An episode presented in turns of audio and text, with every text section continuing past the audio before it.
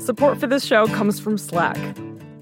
You're a growing business, and you can't afford to slow down. If anything, you could probably use a few more hours in the day. That's why the most successful growing businesses are working together in Slack. Slack is where work happens, with all your people, data, and information in one AI-powered place. Start a call instantly in huddles and ditch cumbersome calendar invites. Or build an automation with Workflow Builder to take routine tasks off your plate. No coding required. Grow your business in Slack. Visit slack.com to get started.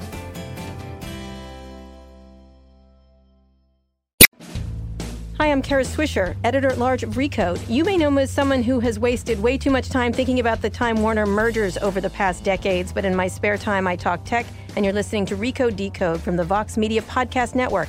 Today in the red chair is Makan Delrahim from the United States Justice Department. He's the Assistant Attorney General for the Antitrust Division, one of my favorite divisions of the Justice Department, and has been at the center of the government's attempts to stop Time Warner from merging with AT&T, but also deal with a lot of other issues, many of which will be around tech. Makan, welcome to Recode Decode. Kara, thanks so much for having me. I'm thrilled you're here. I know there's certain things you can't talk about. I get that. But I wanted to get people to have one of the things that's happening, I think, a lot is nobody really is talking to each other very well and understanding what's going on around all kinds of issues. And so what I really think is very interesting is to get people talking about where things are going and talking about the bigger ideas. So I'm really pleased you're here to do that. So give us a little background on yourself. I often, whenever I talk to entrepreneurs, I want to give an idea of where people come from and how they get where they've gotten. Well, it depends when in time you ask. All right. I come from child, go ahead. I was born in Iran, so I was a product of the revolution. Came out here in 1979 when I was about 10 years old with my family, and came to Los Angeles. So I grew up in Los Angeles. Even though I probably spent more time outside of Los Angeles, I still consider that's where I grew up my formative years. Was there through UCLA undergrad. Came out to D.C. to become a patent attorney. And I thought nowhere else better. I studied physiology, so I really wanted to be in the biotech. And right around then, the biotech movement had broken with genetics. Why so? You know, when I was an undergrad and studying those issues, I loved it. And, and I'll explain how I demonstrate my love because I actually did something crazy. I went and got my master's in biotechnology after law school. But I love the sciences. I think it's really important. It has a huge impact on every one of our lives in medicine. And I was just fascinated by it. So in undergrad, when I was studying, the god of our world was the NIH and the scientists at the National Institutes of Health. Right. So I came out here to become a biotech patent lawyer and work at the NIH during the day. And GW back then had one of the best programs. So I came to DC, fell in love with the area, went to school at night, and started working at the NIH. Getting the biotech after law school? No, this is in law school. Law school was night for me. Right. And I worked at the NIH. You went to where? NIH. I went to George Washington University. And you worked at NIH, and what was your job? What did it entail? So the NIH had this thing, probably one of the greatest industrial policies in the United States was this thing called Bayh-Dole Act. And this is former Senator Birch Bayh and former Senator Bob Dole. Since there's both of those, later on, they passed this law that said that inventions that were funded by federal government resources should be allowed under certain conditions to be commercialized and licensed out to the perhaps. Well, the internet, you name it, GPS technology. Almost 80% of our biotechnology has some sources and basic research that goes on at the NIH. The AIDS test kit, tamoxifen for breast cancer, you name it. There's many of them. And so some of the world's best scientists are at the NIH. And I love that. And so there was this little office that was involved with patenting the technologies owned by the NIH and then also commercializing them through licensing, cooperative R&D agreements, direct commercialization. And that was the office I got the chance to get my start and work in. And why didn't you open a biotech company? I mean, you wanted to be a lawyer for this? What was the thinking? I've always loved the business side of things. That's, I think probably what why I was gravitated to both intellectual property law and antitrust law is I was fascinated by creative creation, and what the business community had done. Did I ever get a chance to open up a biotech company? Those things are you don't just wake up and do that. Yeah, because right here was quite a few of them were in, here and in Silicon Valley. Right outside of 270 corridor, or right outside. Oh, yeah, quite a few. Silicon Valley, and then San Diego. Right, exactly. And then and Boston. And I don't think it's by accident. Those were right near research universities, which benefited from the Bayh-Dole Act and another piece of law called the Stevenson-Whitler Act, which allowed those to be transferred. So you now had this scientist at either, at Harvard or UC San Francisco or Berkeley, Stanford, they would set up a little company on the side, companies that became, Genentech and Amgen and, Regeneron and whatever they are nowadays. So that's how those little communities develop. So that's always the best case scenario where the government does research, there's a university attached to it, and then there's commercial interests of everything that's worked rather well, at least in the digital space. That's always worked out rather well. People didn't ever realize why AOL was here, but Mae East was here, the original, and some of the original companies that linked up people to the internet started here after it became commercialized, which was kind of interesting. So you did that, and then? I had an opportunity. I was kind of the lowest man on the totem pole at the NIH, where during the WTO negotiations, this was, Mickey Cantor was the U.S. trade rep, mid-'90s, 94, 95, to be detailed. And I got lent out by the NIH to the U.S. Trade Representative's Office to work on the intellectual property chapter of the WTO, which at the time was called the GATT. Yeah. And it was the first time in history we had an IP chapter and standards. And one issue had come up was the issue of government subsidies. So in Europe, you had Airbus. You did. And you still do, where the government subsidizes. They were. That was a big deal. That was a big deal and a competitive factor to Boeing being able to compete in the free markets. And what one of the Europeans in those negotiations raised was, hey, look at your biotech industry. Right. You guys got out all this, tech transfer, which is what it's called, under the Bayh-Dole, and you guys subsidize this whole industry that you guys are a leader in. And so people wanted to know, what is this tech transfer? Right. And I got a chance to go. And that was my first taste of policy. Right. I was 23-ish or so. Wow. And came to work on the trade reps. And it was a phenomenal experience to learn at probably one of the better agencies in all the government. Talk about that idea of tech transfer. It's really important. I think it's that people forget of how this happens and how it was it to give advice around the globe or to create a global initiative in that regard? Well, initially it was to understand how does this work in the U.S. government and how do you distinguish that from what foreign countries do and provide. Which is direct subsidies, exactly. Right. To which distorts the competitive process. Or it can. Or sometimes people look at it in a good way. We can talk about that later because what's going on in Korea or where people feel that that's a great thing for the guy. Or even if you go back before that, telephones. The telephone subsidies that were happening to create that, there's different ways to do it. Different ways, but when you do that to create national champions, to distort competition in that race that should occur, hopefully, in free competition, that was the issue. So people wanted to understand. And then when I got there, I got tasked with doing a lot of things that was at the time going on, which dealt with both bilateral and multilateral. And it was the implementation of that WTO agreement.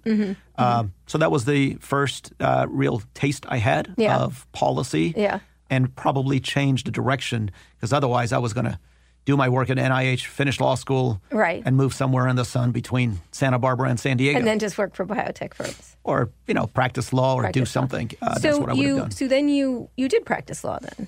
I did. So I left the trade rep's office.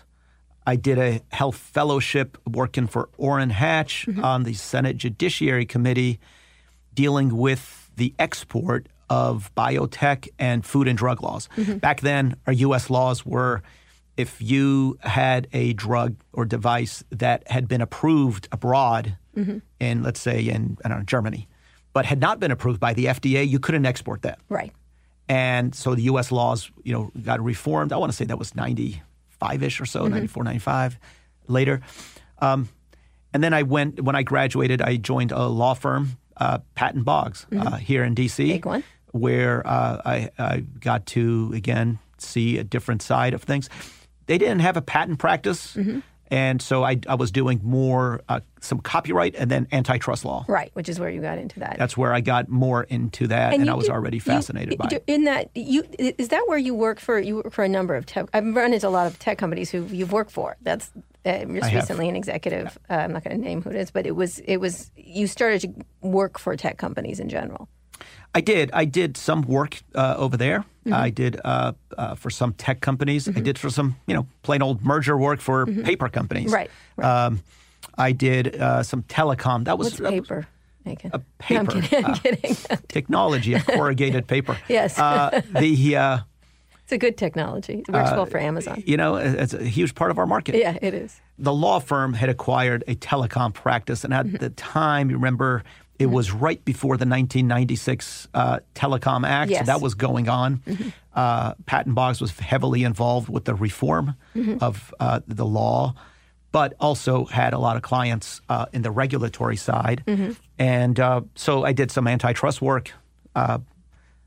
And then I got a chance to go work for the Senate Judiciary Committee mm-hmm. on the Microsoft investigation. Yeah. So Orrin Hatch led the investigation in mm-hmm. that after some complaints, his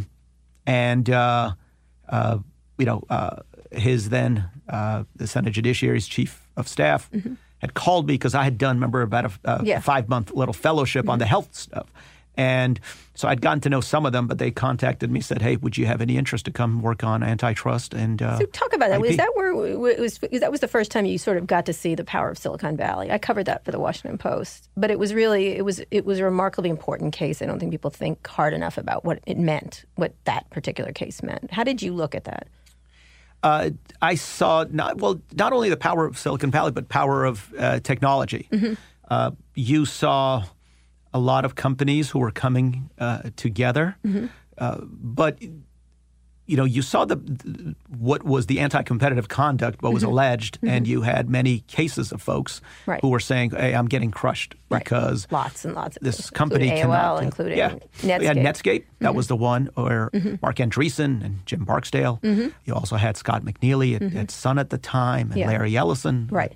At Oracle. But so I got involved with that. AOL mm-hmm. At the time was very much AOL Time Warner merger mm-hmm. was a hearing I worked on back then.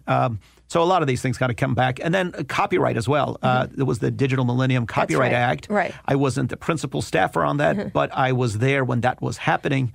And there was an interesting time because there were a lot of provisions and laws that were made then that to this day has huge impact on the tech industry. So what did you think at the time? We want to move forward to today, mm-hmm. but what was your inkling at the time as these were happening? Because the Microsoft merger, everyone thought it would take care of the situation, that it would free everybody up to compete and everything else. And then all that happened is there's enormous, powerful companies now, and now there's lots of them. Yeah. And, I think the merger probably allowed for some of those companies to flourish. Yes, absolutely. You question, you kind of never know. That's mm-hmm. one of the challenges in antitrust enforcement. Right. It's always prospective. Mm-hmm. But you also, that's why sometimes the job is difficult. You mm-hmm. always have to come in every day and try to get it right. Right. And because you don't want to hinder innovation. You don't. That's, I think, our most important aspect of U.S. antitrust law mm-hmm. is not hindering that mm-hmm. and actually creating the culture for innovation, mm-hmm. partly because, not partly, but largely because innovation is actually what creates competition to topple incumbents. Presumably, yes. Presumably. Right. I mean, you have, a Netflix mm-hmm. or Amazon mm-hmm. that provide consumers what they wanted that mm-hmm. they could have probably had the many MVPDs allowed for that. Right. MVPDs being the cable operators mm-hmm. or others. But when the incentives aren't there financially to do that, all of a sudden you have now with the advent of internet and online streaming. It's not just incentive, it's the thinking of doing it. Right. There could be the thinking, but mm-hmm. When the incentive isn't there, it gets killed. That's why you have entrepreneurs breaking mm-hmm. off and starting these little startups. So what impact did that we're going to get on that in the next section, but before we finish this one up, what impact do you think the Microsoft trial had when you look back on it? I think it had a number of impacts. Mm-hmm. One, importantly, it reinforced the consensus antitrust view, which mm-hmm. was upheld by the D.C. Circuit Court of Appeals mm-hmm. under traditional antitrust analysis that was applied to those acts. So Joel Klein and the Justice Department, who brought the case, and tried that. There's a lot of folks, naysayers, you know, mm-hmm. you guys are crazy what is right. happening there, whether it was, you know, certain editorial pages, mm-hmm. Mm-hmm. You're interfering with business. But at its core, in my view, mm-hmm. antitrust protects that free market. And that showed that those practices mm-hmm. were wrong, mm-hmm. and they were crushing innovation. Right. So I think it made perhaps Microsoft a better corporate citizen. Mm-hmm. Their business hasn't been harmed, but other businesses were able to get off the ground. Right. I think, I don't know if Apple would be the $1 trillion company mm-hmm. had it not been for that, partly mm-hmm. because a new phone would have come on and you would have had the Microsoft operating system. Right. Rather than the Apple, which then flourished in App Store mm-hmm. and others. So I think a lot of innovation has occurred probably because of that, but, mm-hmm. Who knows? What's interesting is people don't realize Google came after Microsoft, right. really. You know what I mean? A right. lot of things that you don't even think about, came after that trial. And could Google have survived mm-hmm. had Microsoft wanted to put its own search engine as the preferred search engine in every operating system, which right. was 98% of every computer, mm-hmm. and then every phone. Right. And the only search engine you could have had, mm-hmm. because without it, you wouldn't have been able to have access to the operating system. Right. Then where would that search engine have been?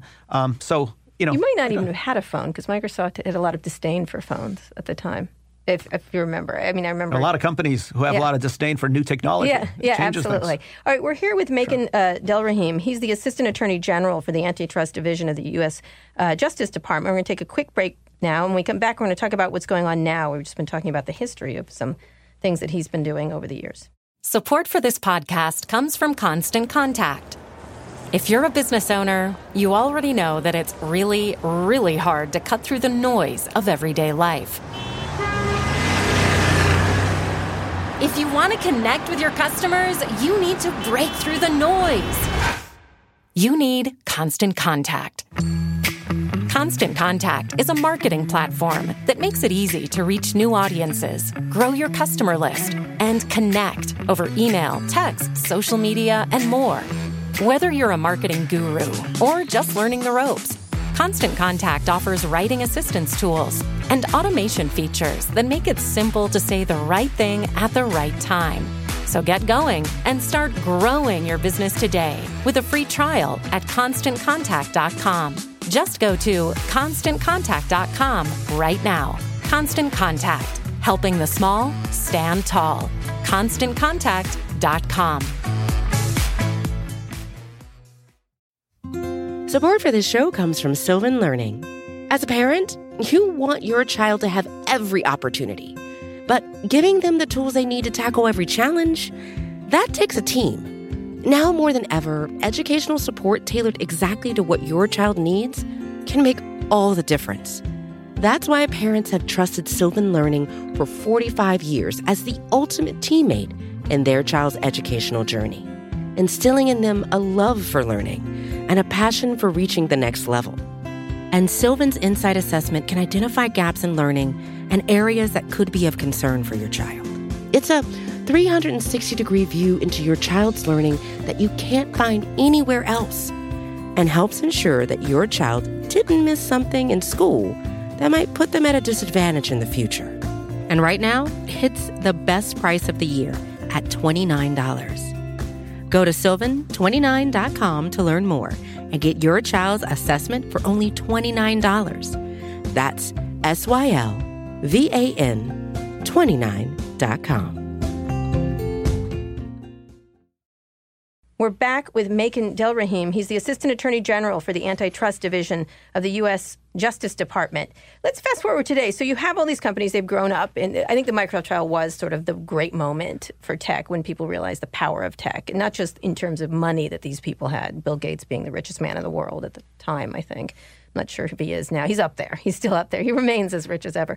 But it was like a moment for Silicon Valley, and when the real innovation began to start in Silicon. I think most people feel, despite the fact there had been so much going on with computers before that. You worked for a whole bunch of different companies after that in the ensuing years. How do you look at Silicon Valley right now? Because a lot of people in Europe and elsewhere feel like it needs to be pulled back. And we'll talk about, we can't talk specifically about your case, or maybe you can a little bit, but how do you look at it overall when you're thinking about these powers? We've created, it's really an American-made industry right now. And of course, it's getting a lot of pressure from China and other places, largely from China. How do you look at it overall when you think about the tech industry here in this country? I look at it with a sense of pride as an American, but also that we are able to have some of the best minds and, and a community that is able to try, fail, succeed, and have a very fertile ground for innovation. And innovation, in my view, is really what ultimately helps the consumer. It's dynamic competition. When you have those new products, new services being brought to the consumer, and we just don't know what we don't know. Right. We'd have no, who would have thunk 20 years ago we would have the technologies we have today? No one. That every one of these phones can be a television, which they are now. You can broadcast and have podcast without having to go through a local broadcaster or a TV station.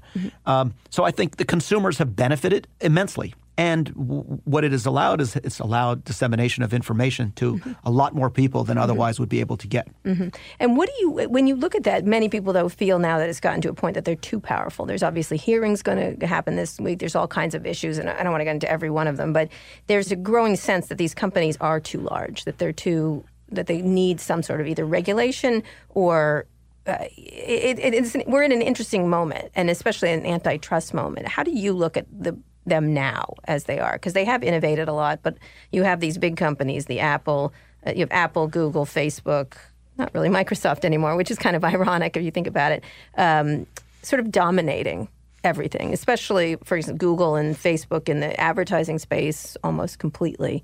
But it's not one single company. It's like 5 or 6 of them. I liken them to a bunch of semis running down the highway with nobody able to get around them in a lot of ways. In some ways, I think that is true. The question is that momentary? Is it, is that a reward of their superior acumen, investment, risk that they have taken? It wasn't that long ago where Netflix, who's considered one of the FANG companies, was, you know, under siege. I mean, they were nowhere. They shouldn't have survived. But I think kudos to Reed Hastings and those folks who persevered over, I forget now the company. All of them. Oh, Time Warner. Well, there was Time Warner. Blockbuster. You had folks. I don't remember Jeff Bukas called them Lithuanians. He called them, they weren't going to make it. He essentially insulted them on stage several times. Mr. Bukas has had very, very colorful language, and he referred to Sling, you know, during our trial certain ways. But no, absolutely. And these folks survive despite all odds. And they create something new and that people want. And then that is emulated. And then folks try to kill them again because now that's creating competition. So I think that what they do could be temporary as long as the barriers to entry for competition are still low. Somebody can enter, there was room for Snapchat to come out and compete on some level, partly because consumers preferred maybe a disappearing snap, for in 24 hours. And I think there's room there for consumers to try out and for innovators. And that's what we do not want to punish that competitor who we've encouraged them to compete and succeed. Once they succeed, we do not want to get them out of the business. So it's really important that our policies don't discourage that. It's not, go out, compete, be successful, but only to a limit. That's not our economy, and I don't think that is good for our economy. We want every one of them to become monopolists as long as they're behaving properly. I see. We don't want them to, once they are there, now try to block and create a moat around themselves in an inappropriate way. So that's the way I look at it. So Europeans see it differently. They feel as if these companies have gotten untold power and are advantaging themselves. And the U.S. government has been relatively hands-off on a lot of it for a long, long time. And you feel that's the best policy still? Well, it depends. So my job isn't really, one of my legal heroes is former justice and head of the Antitrust Division at one point, Robert Jackson, who in FDR about 80 years ago has given some great speeches, and I've read all of them. Is that a legal hero? Absolutely. He is an absolute legal hero. Why is that? oh, he's one of the greatest legal minds. Mm-hmm. He had a huge impact that to this day we feel it. Mm-hmm. I mean, he wrote some of the dissents in Korematsu and some of the, some of the most significant cases. He was a prosecutor at the Nuremberg trial. Mm-hmm. But in antitrust, he actually saved, I think, the direction of the country at the time when we were looking to see whether we should be focused on markets and let markets decide prices and direction, as opposed to the government directing. Right. Remember, around that time after the World War and leading up to World War II, we were debating whether or not we should set prices and determine what products and outputs should be out there because of steel and other needs. Mm-hmm. And there was a big debate. And I think he prevailed and allowed the free market to survive. Now, we make mistakes in enforcement, and we get corrected, by the courts and the Supreme Court that sets the guidelines and determines kind of the contours of antitrust over time. But I think there's the right balance. We need to be vigilant, making sure, I think, timely and vigorous enforcement of the antitrust laws, like in Microsoft or other cases that may come up, is really important, because if you don't do that, then you do have failure in the market, and that's when there's calls for regulation. Right. That's where Congress then steps in and says, well, you can only have 30% programming, and now you have a very static government rules that might be arbitrary, but that's what the law is. Right. And those only come in when there's been a failure in the marketplace. And to me, a failure in the marketplace could mean a failure in enforcement of the free market. So let's fast forward then to your recent case. I know you can't talk things that are currently in litigation, but you lost a case, the AT&T case, and you have all since appealed. What can you talk about it? What can you say about that case right now?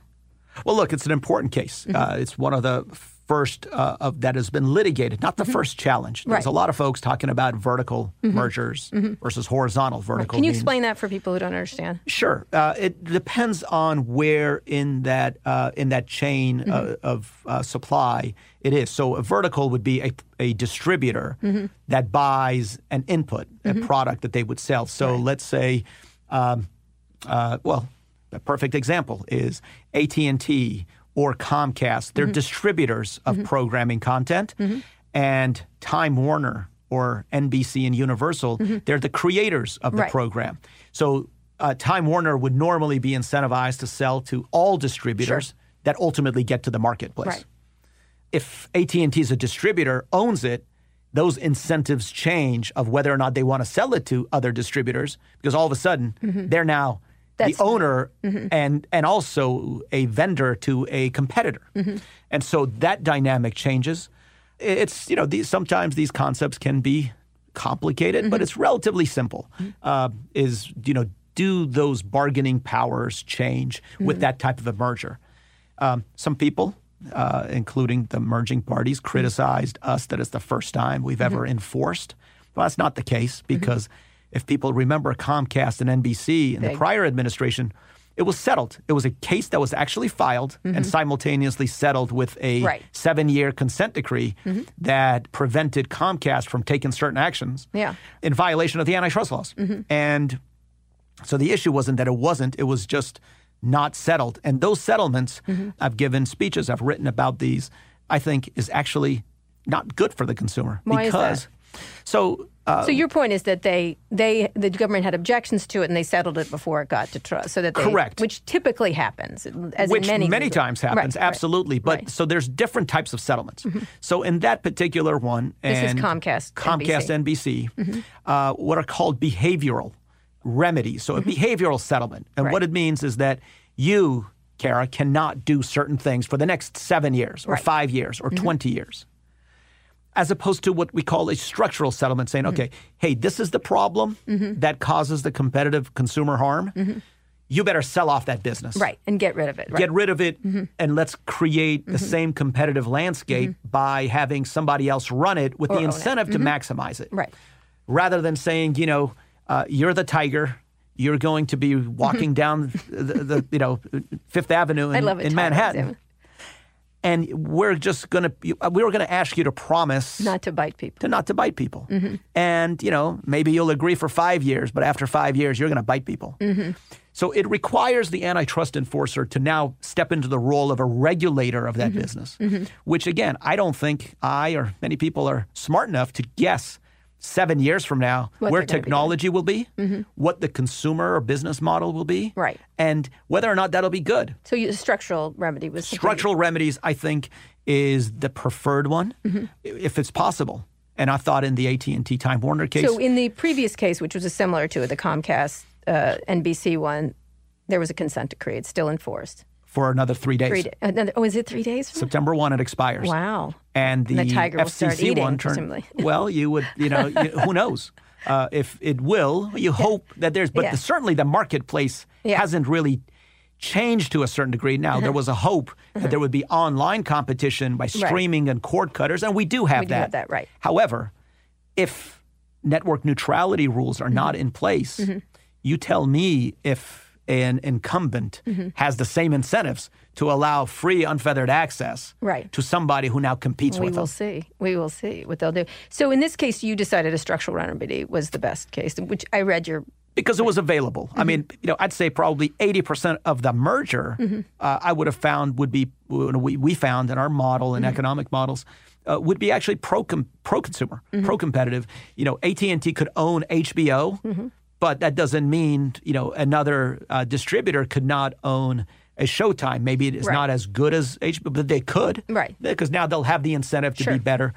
Or, you know, Stars or, you know, you name it, Flix or Netflix. And so there's ways of doing that. You know, and the studio was fine. You know, they could own the studio. Could they keep some of that content away? Yes, but there was a competitive studio market. You have seven other studios that create the content.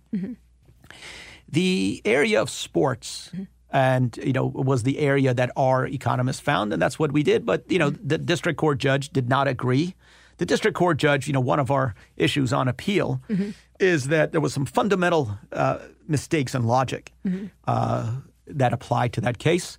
It's laid out in our appellate brief. It's also laid out in 6 amicus briefs that were filed on our side, including one from 29 very prominent scholars, including Professor Hovenkamp, who writes the treatise in antitrust law out of University of Pennsylvania, professors so Doug Melamed and others. So give your easiest lawyer version of what you're appealing.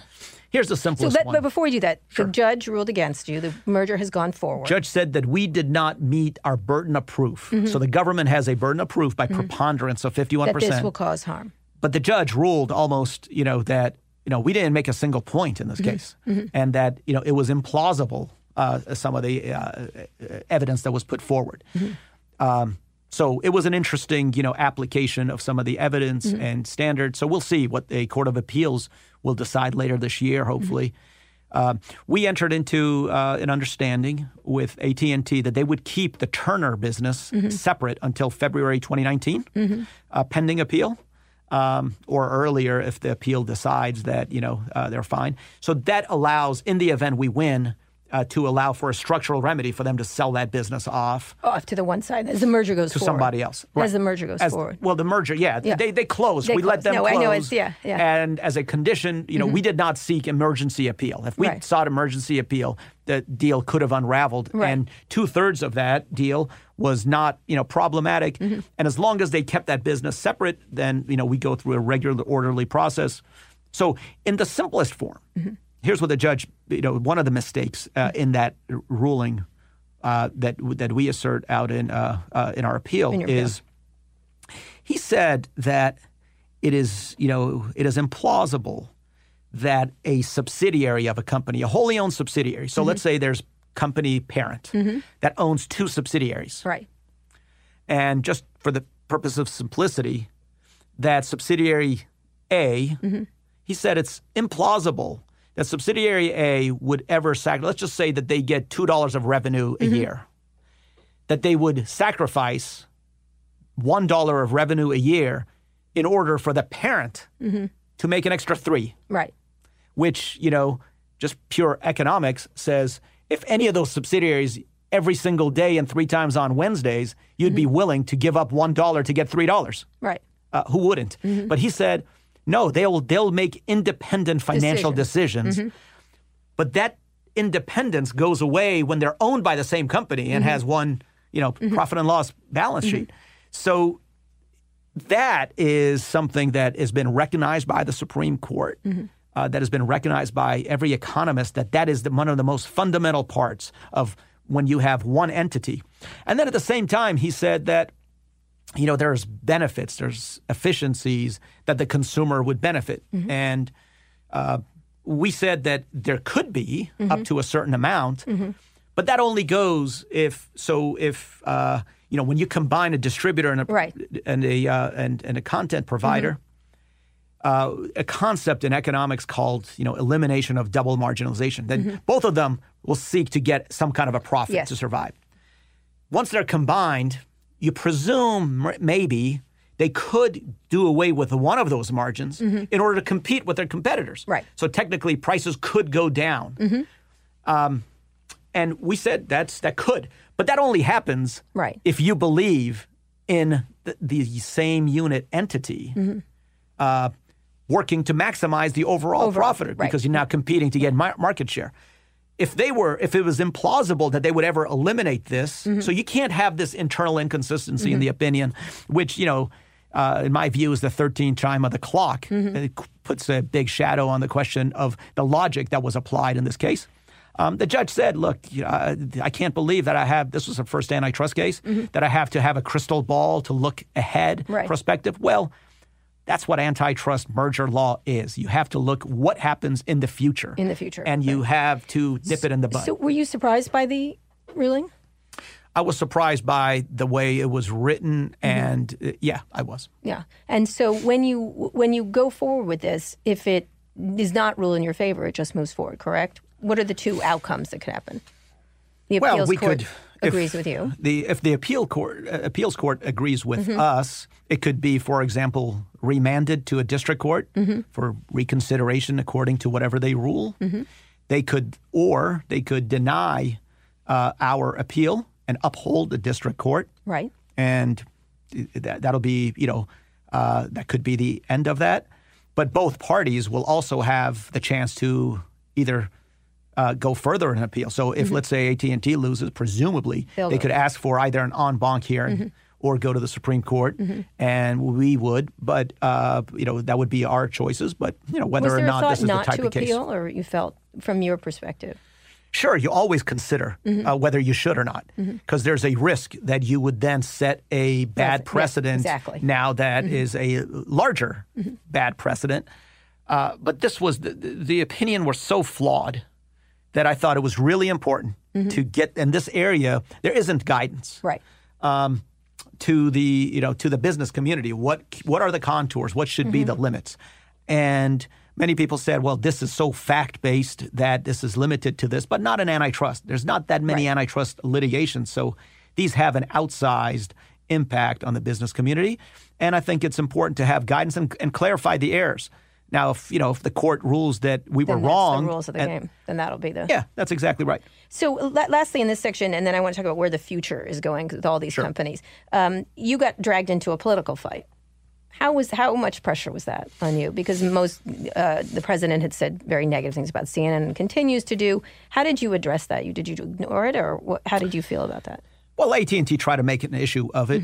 President Trump's pretty loud about CNN. Well, he did. He had made some comments. Yeah. Before he was president during the campaign, but he wasn't the only one. I think the other candidates, including Secretary Clinton and Senator Sanders, have said that.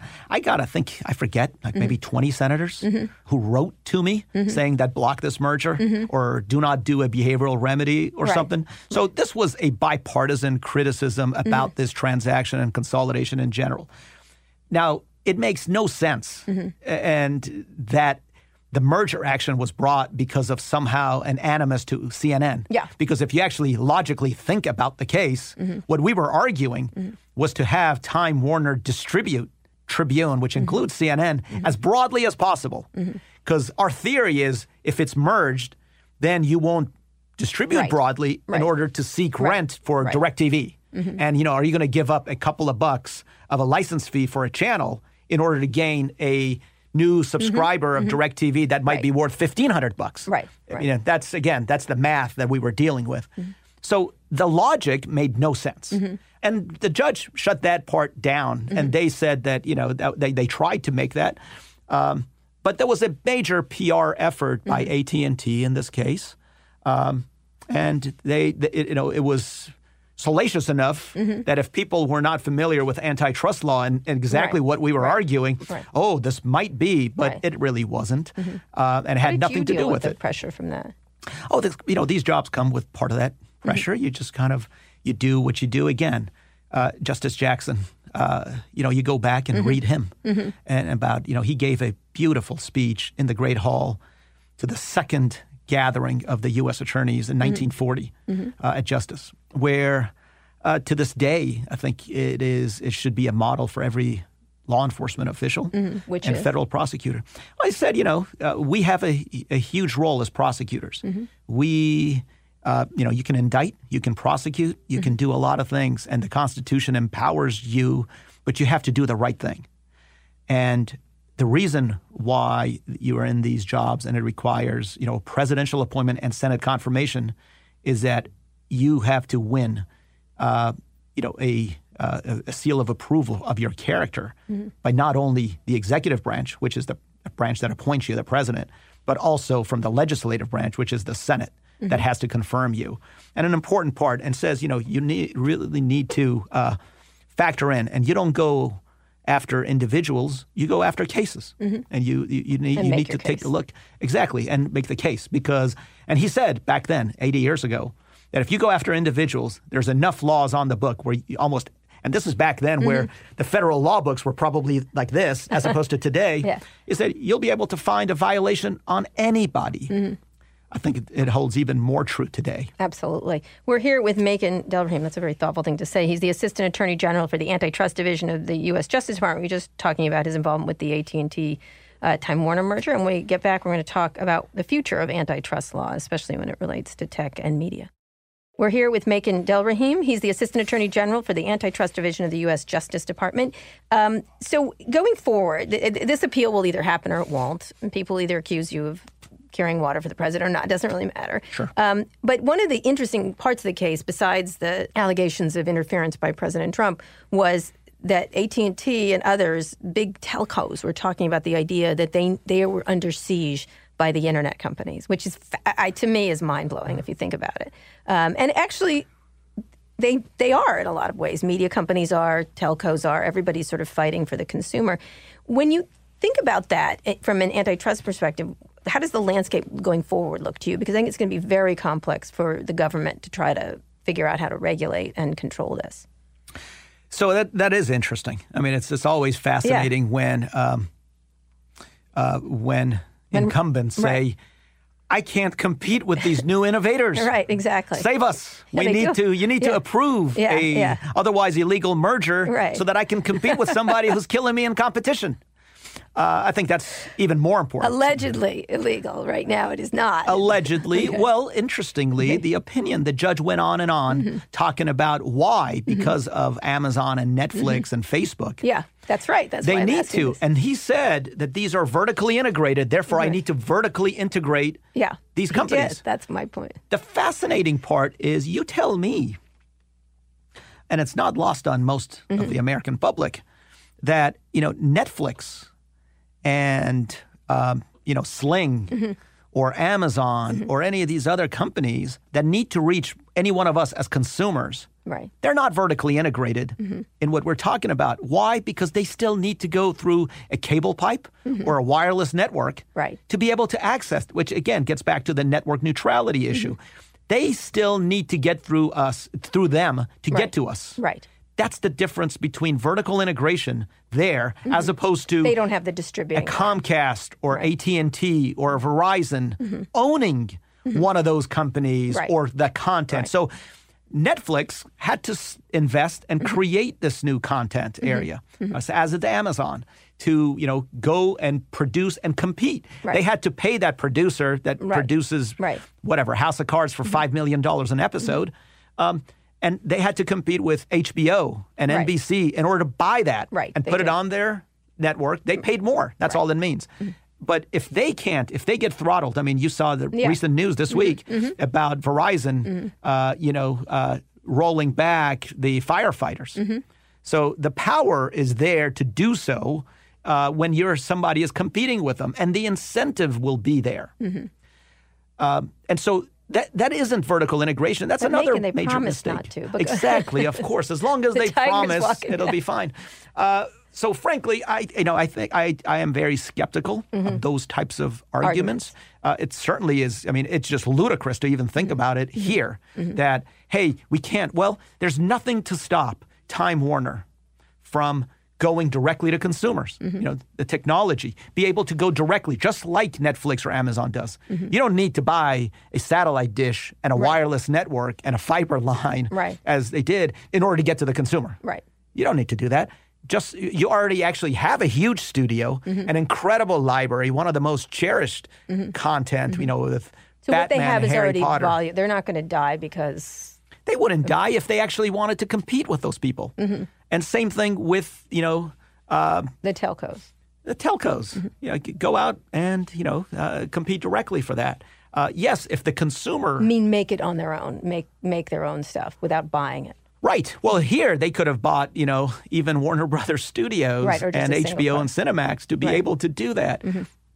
But in our economic model, that wouldn't have caused the same harm because it actually would have created more competition and more choices. Right. But what is interesting is that they could have done that. That argument was, a, you know, was a, in my view, was a kind of the scary internet people. Yeah, and it was one where you know most people wouldn't have would have seen right through that. The judge bought the whole thing and cited it in the opinion, which. You know, hopefully the Court of Appeals will pay attention to it. So if you do want to go down that road and believe that the Googles and the Facebooks are and Amazons are very powerful, what can they buy? Because a lot of people feel they're going to start doing the exact same thing. Like well, someone just the other day said that, for example, they wouldn't have allowed, it was a lawyer I was talking to, and they said they wouldn't have allowed WhatsApp to happen today.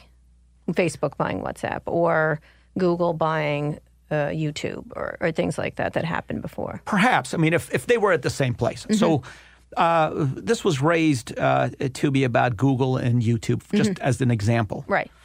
And I'm not saying that those companies are, you know, are you know, per se legal or every activity is legal. They could very well be violating the antitrust laws down the road if they take certain actions. But just taking a look at YouTube, back when they purchased YouTube, was it the robust content distributor that it is today online? I don't think so. Did it benefit from the technology and the resources that Google had in order to make it what it is? Yes, and that's the efficiency that is positive. That's when mergers, you know, 95% like Facebook of which— buying Instagram or— Facebook buying Instagram is another one. Now, you know, if Instagram was an actual— like it is today, back when they bought it, you know, does that raise competitive problems? Probably. But would Instagram be what it is today without Facebook? Right. I don't know. And those are times and snapshots that enforcers need to be really vigilant. They need to look at it. They need to look at not only the price factors, output, innovation, quality, and seeing that, you know, does this merger harm the you know, the competitive process in any way. And if so, they need to step in. They shouldn't be afraid of, you know, politics or the PR that those companies can bring down. Right. I know that Joel Klein and the Clinton administration... Who's now at Facebook? Is he at Facebook? I did not know that. No, Kaplan is. I'm sorry. Well, Joel Kaplan is. Yeah. But Klein, who was the head of the Antitrust Division under at Clinton... Microsoft. You know, they were under a huge fire by Microsoft at that time. Yes, they were. You know, there were senators standing up, you know, threatening to, in fact, not only threatening, but actually trying to defund the antitrust division at the time, defund Joel's car access or, you know, silly things like that, which, you know, ultimately were not successful.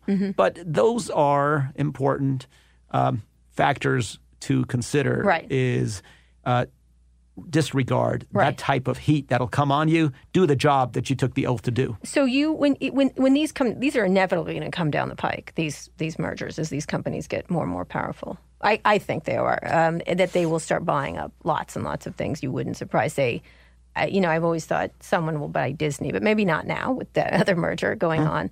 But that there's going to be massive consolidation of these companies. Do you anticipate that, or you just wait and see what comes down the road? Well, you have to just wait and see. You don't know what will trigger, that type of a merger or activity, or why, or when, if it happens. Now, I've heard that there's a lot of talk about Apple buying a content company, yes. or do they grow it organically? Right. You want them to grow organically, right. and you want them to succeed. Right. You want them to topple right. An incumbent to the extent that any of those companies can. But if they actually merge and do so, and if it shows that it would be a violation, well, and that's the question. Would that violate the antitrust laws? These things are very fact specific. Would that violate? And that's where, if it does, you need to go to court and stop it. So let me finish up by talking about the idea of where antitrust is going. When you think about things like, does it have to change in this era? When they could all argue there is plenty. There's a lot of them, right? But they don't actually compete with each other in a weird way. Facebook doesn't actually compete with Google, right? Exactly. Right. Neither does Amazon. They're all sort of. And you hope they haven't agreed to not. Right. Compete. Right. No. Yeah. They all get together and trade our private information and then move along. They tried. Google tried many times to create, Google Plus. And yes. They tried to do different things. Did. And it just didn't. They were bad at it. Yeah, they're not very social. I don't know if you know those people, but they're not good at social things. But in terms of when you look at the future of antitrust, I'd just love to get your sort of high-level idea of where you think it's going, and especially in light of the fact that Europe and other places are becoming more stringent on these large mega companies. So let me take those in two different ways, because there's an important factor on the international side, because there's no international code, but then there's one about domestic and where is the law and where should it go. So, I think the law is flexible as it is today. I think there's broad consensus on the left, the right, the middle, everywhere on this, that, as long as you can have credible evidence, I think you need to have the will to be aggressive in a timely fashion before you kill off too many companies and innovators, to step in where there is the evidence and it's, it shows that there would be anti-competitive conduct or effect. And you want to do that. I think the law is flexible enough as we have it. Again, like the Microsoft case, we'll always be challenged by new technology and new practices, particularly in digital. You have what are called network effects, so it's a winner take all. That could cause issues. You have issues dealing with big data that people talk about, and you have to take a look at that and how does that really fit into ultimately what benefits the consumer and the free market. So I think the law is flexible. We'll see. Sometimes courts could get things wrong. Right. And then, that's really up to Congress to then change that after a debate, where there has been market failure, like in telecom where there used to be, or cable with the 92 Telecom Cable Act. Then there is the issue of the international, are more aggressive enforcers better? Does that mean that they're better at antitrust or better for the marketplace? I don't think so. I think there needs to be I hope that we continue to diverge. I'm very heartened that the fact that over the years we have had more and more convergence on the principles, and we got to be vigilant, make sure we don't diverge on the fundamental basics of economics-based antitrust application. We don't have an international agreement. We don't have an agreement about how you view this. And one of the more dangerous things, I think, that could happen moving forward is that a country uses the antitrust laws as a weapon as an economic weapon against one of our companies or an industry. In their country to fight. Well, they do that in Europe. Interesting. I interviewed President Obama. He said the Europeans are just doing it to hurt Google. And I was like, some people could feel Google's a little strong. Well, that's, President Obama and President Trump seem to agree on that. Yeah, I know. But I don't know. Yeah. And I'd like to, make sure, because I don't think it would be fair for us to second guess their enforcement decisions if we don't have the same evidence and analysis. Right. So I think it's really important for us to also look at that. Yeah, because here in this country, Yelp has some opinions about that. Yelp has it. Many other, content companies have those views. So we have that. And there's, I think, a couple of maybe a state attorney general in Missouri has brought a case or investigation in Google. But the Federal Trade Commission in 2013 had one. They did. So, but I think we need to make sure that that doesn't happen, that they don't use that, because it's really easy to apply nebulous economic standards and say, you know, you are charging too high of a price for your patent or your copyrighted content. And therefore, it's a violation of our antitrust law, because now you're escaping other, you know, potentially trade agreements on IP or other areas, because now it's, you're doing it enforcing antitrust. And we need to be very careful not to do that. Not to do this. Not to make sure that other countries don't do that. A big part of my job now, which, you know, probably wasn't 20 years ago in that in this job, is lots of international engagement. We are, you know, I have a full-time deputy for international who focuses on it. We have announced a multilateral agreement just on basic procedures that, you know, requires a commitment from all of our trading partners to not treat a foreign national any differently than the way you would treat it. We took a number of concepts from trade and antitrust and international agreements to come up with a standard that would work for countries that have different legal and political regimes. And I've been very heartened by the Brazilians, Mexican, Canadian, many other countries that have signed on to help us negotiate that. We're negotiating. Right. Because they're much stricter. I mean, I've heard calls from them for breakups. But this is... I've absolutely... But this is basic due process is all we're calling for. So we're not asking for an actual standard of law, but it basically says you would allow for, you know, to look at, you know, to have attorney-client privilege, the right to counsel. Right. Some of the most fundamental procedural norms that almost every regime... recognizes we are saying to do that. At least it's a good start. But do you see, I mean, just the other day, someone from Europe was talking about breaking up Facebook, for example. Yeah. I've seen a lot of those calls. And you know, people get a lot of headlines and attention by calling on, you know, antitrust actions or breaking up this company and that company. It happens in the United States. We've heard this the last couple of years. So I think that I think we got to do what we have to do. They're all coming to Washington next week to talk. I did see that. And there's broader policies. You know, the issues, really important issues on data protection. Yeah. There's really important issues of privacy. And these are important policy issues that the legislative branch and the executive branch should consider. Fortunately, it's outside of antitrust law largely. So I don't have to worry about that. Of course, we'll watch them. Yeah. What could one of these things do that would you go, wait a second? Well, I mean... if they coordinated with each other, you know, entered into an agreement to do certain things or stay out of each other's markets. You know, they're all at the Palo Alto Starbucks right now planning. No, or they might be going to, you know, what is that, in Sun Valley or something. Oh, they're all, are you kidding? They're all plotting there. No, you have I don't. Go. You don't go there? They're not let you in? They have not let me in there. Okay, all right. That's a different club. Because you'll rifle through their hotel rooms. But it's an interesting one that, you know, we actually look for the evidence of the wrongdoing. So that's, I think, an important aspect is, and if there is, then we'll go after them. Okay. And how long are you going to stay in this job, Makan? Oh, I serve at the pleasure of other people. And as long as I you know, have a, this is a dream job for somebody like me. Who, are you going to get back to biotech?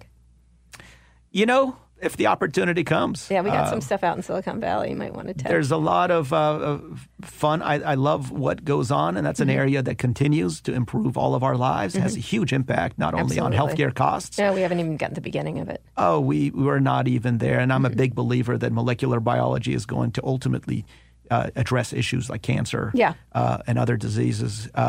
You know, the Silicon Valley moguls don't want to die. They're working on that. They're all working towards it. They're working towards it. Yeah, no, I have seen. You're going to have to do antitrust for people who are 300 years old. Anyway, I really appreciate this. Thank you so much for doing this. Thank you. This is a fascinating discussion. I do want to talk more about legal issues as we go forward, especially like you were talking about around headlines, like break them up or whatever. I want to get into a little more sophisticated discussion about that. But I appreciate your coming to talk. And thanks for coming on the show. Thank you for having me. If you enjoyed the interview as much as I did, be sure to subscribe and leave us a review on Apple Podcasts. You can also find more episodes of Recode Decode on Spotify, Google Podcasts, wherever you listen to podcasts. If you didn't like the interview or just want to say hi, tweet at me. I'm at Kara Swisher on Twitter. But James Woods, please stop texting at me. Now that you're done with this, go out and check out our latest episode of Recode Media. You can find that show wherever you found this one. Thanks for listening to this episode of Recode Decode, and thanks to our editor, Joel Robbie, and our producer, Eric Johnson. I'll be back here on Monday. Tune in then.